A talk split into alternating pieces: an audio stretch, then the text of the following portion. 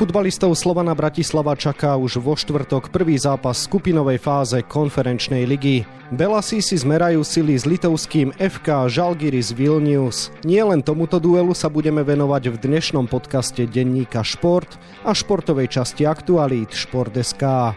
Príjemné počúvanie vám želá Vladimír Pančík. Okrem Žalgirisu Vilnius si Bratislavčania zmerajú sily dvakrát s arménským pionikom Jerevan a švajčiarským FC Bazilej. Čo môžu dokázať v tejto konkurencii? Pýtať sa budem bývalého kapitána Slovana Bratislava a dnes stopéra poľského druholigistu Arka Gdyňa Martina Dobrodku, ktorému už želám pekný deň. Dobrý deň. Banner z hora, banner z dola, naľavo, napravo, všade tá otravná reklama.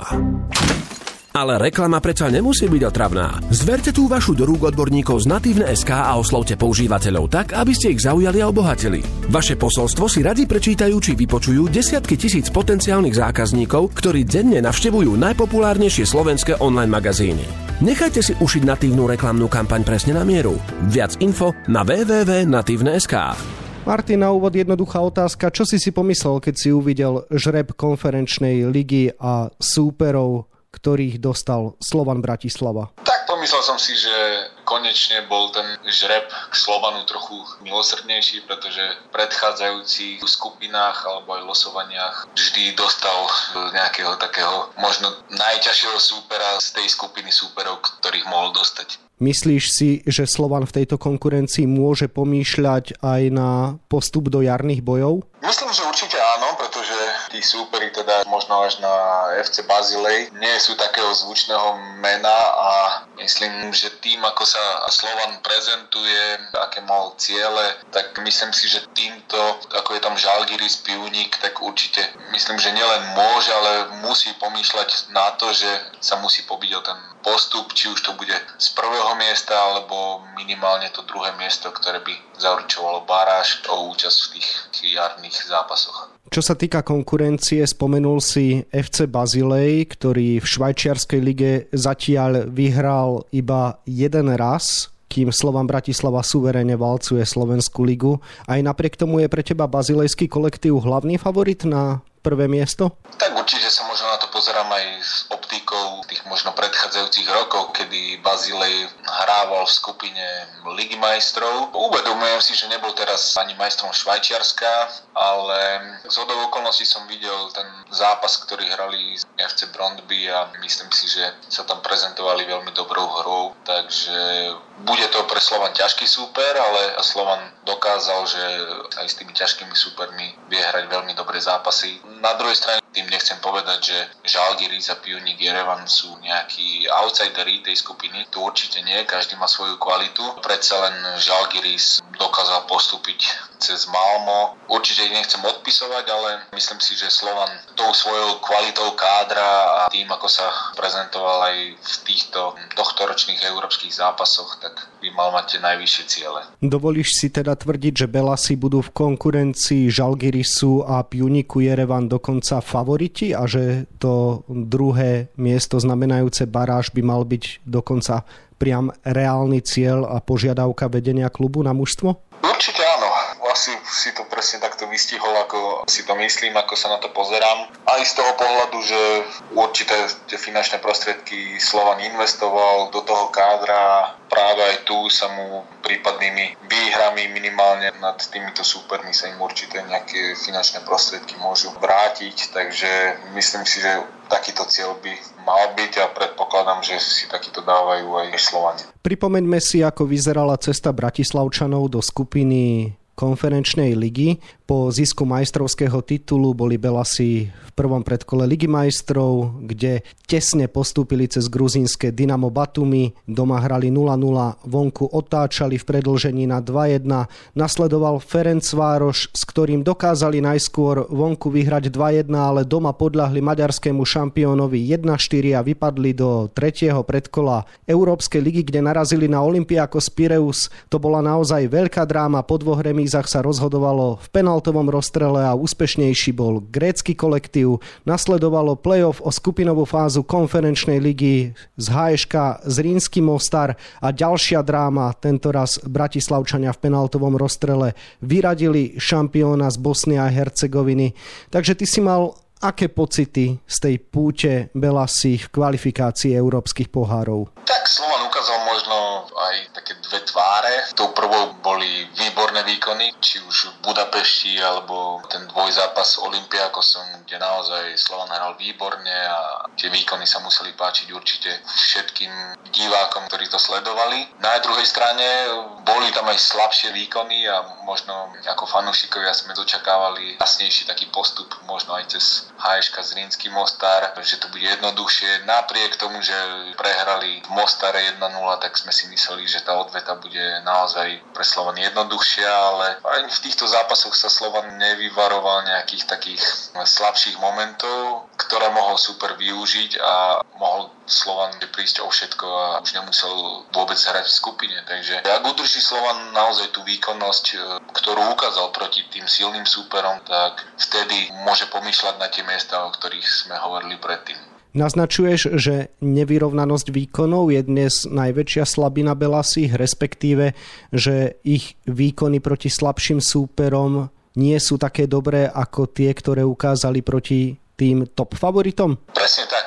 Uvedomujem si, že tie zostavy sa menia, prichádzajú tam zranenia, karty, čo je normálne, ale skôr by som videl možno nejakú takú príčinu práve v nejakej takej koncentrácii. Predpokladám, že v tých zápasoch, či už e, s Ferencvárošom alebo s Olympiakosom, tak tam boli, ako sa hovorí, všetci tí hráči takí na špičkách a chceli zo seba vydať 100% a možno práve pri tých úvodzovkách slabších súperoch, tak e, možno tam môže prísť také podvedomé docenenie. Takže myslím si, že ak toto presne zlepšia, tak vtedy môžu byť úspešní a Slovan to práve ukázal v tých zápasoch, že vie hrať, má veľmi dobrý káder, či už do ofenzívy alebo do defenzívy. V niektorých fázach splňalo to také európske parametre, takže hral naozaj výborne. V niektorých tých e, fázach s tými súpermi v úvodzovkách slabšími tam boli niekedy až také možno školáckejšie chyby. O Slovane Bratislava sa dnes hovorí ako najkvalitnejšom ústve za posledné roky.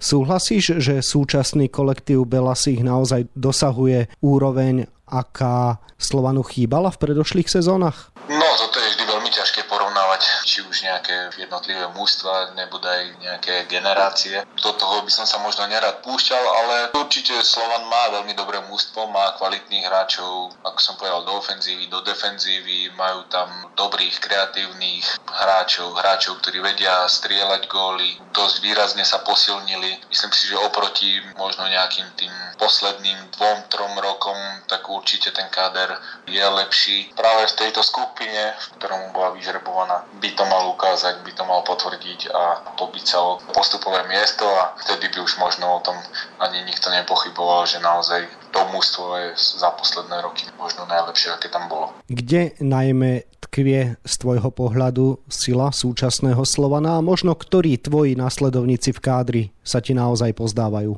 No veľmi ťažká otázka je tam nespočetné množstvo kvalitných, kreatívnych hráčov. Samozrejme, začnem možno od Vlada Vajsa, ktorý chýba tomu mústvu a myslím si, že ak bude zdravý, ak sa zapojí do tých zápasov, tak tomu kádru iba pomôže. Sú tam hráči, ktorí vedia strieľať góly, či už Ramirez, Šaponič, sú tam e, veľmi dobrí hráči, možno tie desiatky alebo krídla, či už Čakvetadze, Barsegian, a tak ďalej. Nerad by som možno niekoho vynechal. Na druhej strane takisto z defenzívy treba povedať, že Kašia podáva naozaj veľmi dobré výkony, Abena takisto v strede zálohy. Jabba Kankava robí veľmi dobrú robotu, nehovoriac o tom, že Lukáš Paušek z jednej strany alebo Jardo Zmrhal z ľavej strany, ako podporujú útok, ako pracujú aj v defenzíve. Tak naozaj Slovan hrá veľmi dobre a myslím si, že treba veriť tomu, čo robia a držať im palce. Slovanu sa v uplynulých sezónach vyčítalo najmä z radou fanúšikov, zaznievali tieto výčitky, že mužstvu chýba srdce. Myslíš si, že sa to pod vedením Vladimíra Vajsa zmenilo, že súčasný tréner Belasi, ktorý viedol aj teba v minulej ére, naozaj dokázal z toho mužstva vymačkať maximum, ako sa hovorí? Je to určite na polemiku, pretože každý môže mať na to iný názor. Skôr sa teda vyčítalo, že je tam málo Slovákov, slovenských hráčov a viac zahraničných, ktorí nemajú vzťah možno k tomu klubu, ale no, ako až taký veľký problém by som to nevidel. Samozrejme, všetci by sme boli najšťastnejší, keby tam bolo čo najviac Slovákov, ale tí hráči sa vyberajú podľa kvality a keď tú kvalitu splňajú tí hráči, ktorých si vybralo vedenie alebo tréner, tak to je správne a bodka. Martin, keď sa začína skupinová fáza konferenčnej ligy. Aj sa tebe vybavia myšlienky na to, čo si zažil v Belasom tábore. Ty veď nie je to tak dávno, čo si gólom posunul Slovan do skupiny Európskej ligy. Ten gol si zaznamenal do siete AS Rím, potom ste sa stretli s Parížom Saint-Germain, Salzburgom, Bilbaom. To museli byť krásne zážitky, nie? Tuším, že 2011, ale ty hovoríš, že nebolo to tak dávno, no už mi to príde ako strašne dávno, pretože naozaj odtedy už možno aj ja som odohral veľmi veľa zápasov, ale určite samozrejme na tieto zápasy sa nikdy nedá zabudnúť. Veľmi rád na to spomínam a bol to pre mňa samozrejme obrovský zážitok a aj veľká skúsenosť možno do tej ďalšej kariéry hráčskej, takže som za to veľmi rád. No Martin, posledná otázka. Vo štvrtok to teda celé vypukne.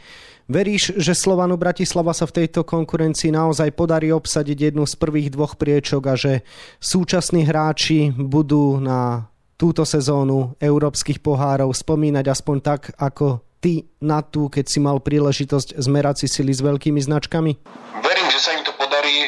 Verím, že budú mať samozrejme na to krásne spomienky. Bol by som veľmi rád, keby Slovan sa možno stal takou, ako to je v Českej republike Slávia, ktorá sa, sa naozaj každoročne dostáva do skupiny niektorých z tých európskych pohárov, takže budem veľmi rád, ak sa im podarí postúpiť do tej jarnej fázy, tak bude naozaj krásne pre ligový, ale aj slovenský futbal. Toľko bývalý kapitán Slovana Bratislava a dnes legionár v polskej Arke Gdyňa Martin Dobrodka, ktorému ďakujem za rozhovor a želám ešte pekný deň.